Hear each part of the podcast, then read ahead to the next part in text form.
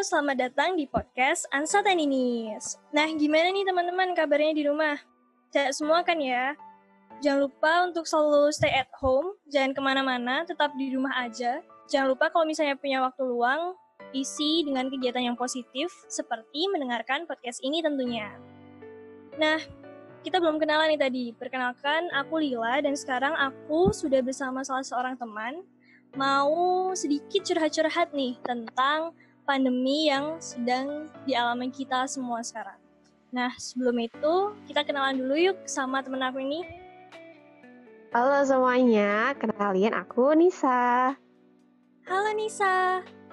Um, seperti yang udah kita ketahui nih, bahwa negara kita Indonesia ini kan sedang dilanda pandemi COVID-19.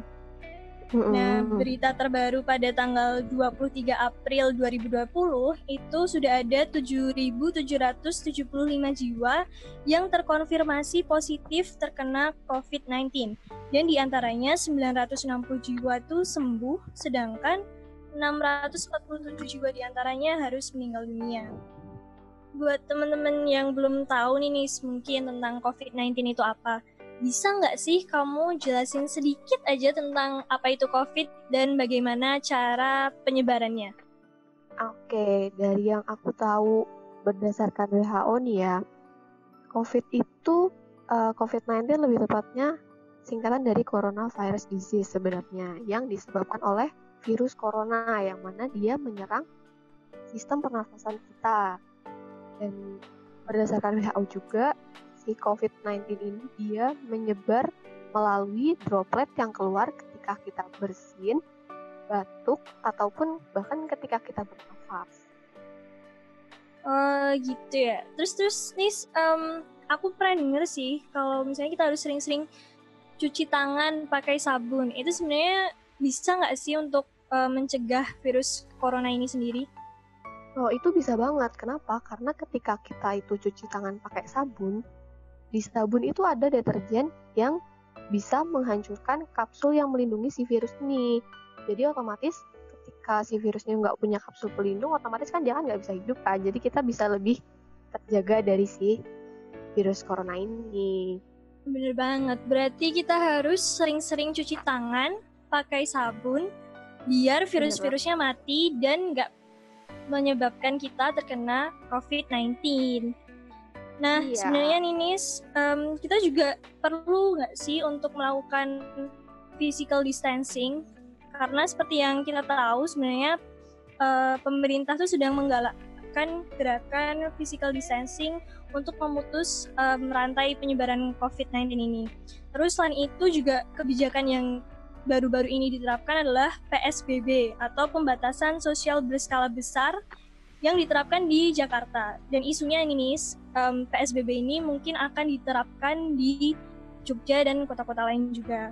Nah, menurut kamu sebenarnya um, gimana dampak dari kebijakan tersebut gitu? Atau pendapat kamu deh tentang uh, kebijakan PSBB ini? Aku sebenarnya setuju banget ya sama kebijakan pemerintah ini karena aku yakin pemerintah bikin kebijakan itu bukan tanpa alasan dan dengan adanya kebijakan itu artinya pemerintah pun sadar gitu loh betapa uh, pentingnya untuk mencegah si penyebaran COVID-19 ini dengan cara gimana? Kan tadi kan penyebarannya lewat droplet ya.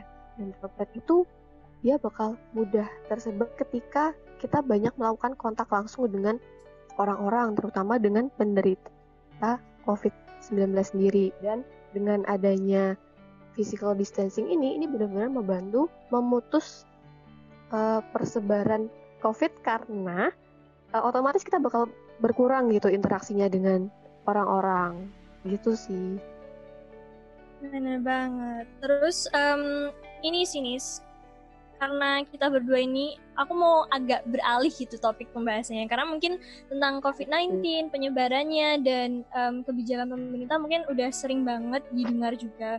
Nah aku pengen beralih dikit karena kita berdua adalah seorang mahasiswa.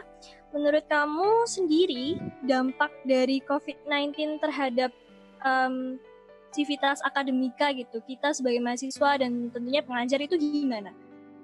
Wah, kalau uh, dampak civitas akademika sendiri itu banyak banget dan itu luas banget kayak banyak mahasiswa yang otomatis kita tidak bisa merasakan fasilitas yang biasanya kita dapatkan ketika pembelajaran secara offline kan ya. Apalagi dengan pembelajaran daring yang kayak sekarang semua serba terbatas, kita cuma bisa akses lewat internet, paling-paling juga cuma video, bahkan praktikum pun biasanya kita ada praktikum kan atau uh, kegiatan langsung gitu. Kita nggak bisa adain itu gitu. Otomatis akan terasa sangat berbeda dan uh, banyak kegiatan-kegiatan yang dialihkan menjadi kayak tugas-tugas gitu. Tapi nggak cuma kita sebagai mahasiswa aja yang kerepotan para dosen para pengajar pun sama kenapa karena mereka juga harus bisa mengatur waktu kemudian harus menyesuaikan kurikulum lagi padahal kurikulum sendiri itu udah dibuat sedemikian rupa dan harus gimana caranya menyesuaikan dengan kondisi yang saat ini kan ya. Dan para pengajar pun harus menyesuaikan dengan teknologi yang ada sekarang. Jadi dari mahasiswa pun juga kepayahan, dari dosen pun juga sama. Semuanya jadi susah, tapi terlepas dari itu semua tetap ada sisi positif yang kita dapatkan.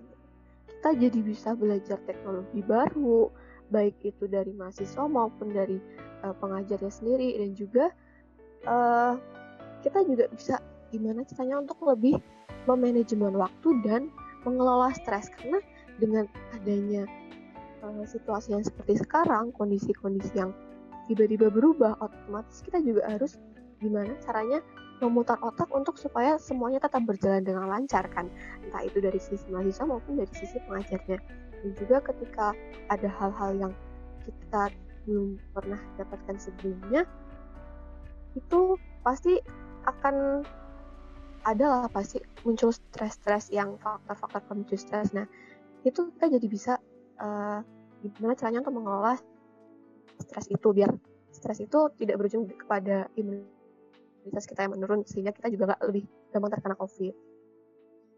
Nah, berarti um, kesimpulannya gini ya nih, kalau misalnya uh, eh, COVID-19 ini punya dampak yang sangat besar bagi sivitas akademika, nggak cuma mahasiswa aja, tapi juga pengajarnya, staff-staffnya, semua terkena dampak. Dan tapi yang harus kita ingat adalah um, kita nggak boleh terus-terusan melihat hanya ke satu sisi negatif aja, tapi kita harus juga melihat ke sisi ya. positifnya. Karena hmm. kalau terus-terusan lihat di sisi negatifnya, nanti kita malah stres, nanti seperti yang Nisa bilang, imunitas kita malah menurun, lalu kita malah rentan terkena COVID-19 ini. Makanya juga untuk itu kita juga sering cuci tangan. Pokoknya stay at home, work from home, dan jaga kesehatan yang penting. Bener banget. Baiklah, podcast hari ini cukup sekian aja. Makasih buat Nisa udah mau nemenin aku curhat sedikit tentang COVID-19. Makasih juga. Lalu kita juga mau minta maaf apabila ada salah-salah kata dan salah-salah ucap. Jangan lupa stay healthy, stay safe, and stay at home ya guys. Jangan lupa juga nih untuk selalu follow Instagram at hpu underscore UGM untuk mendapatkan informasi yang terpercaya dan dijamin gak hoax. Sekian dulu, sampai jumpa. Bye-bye.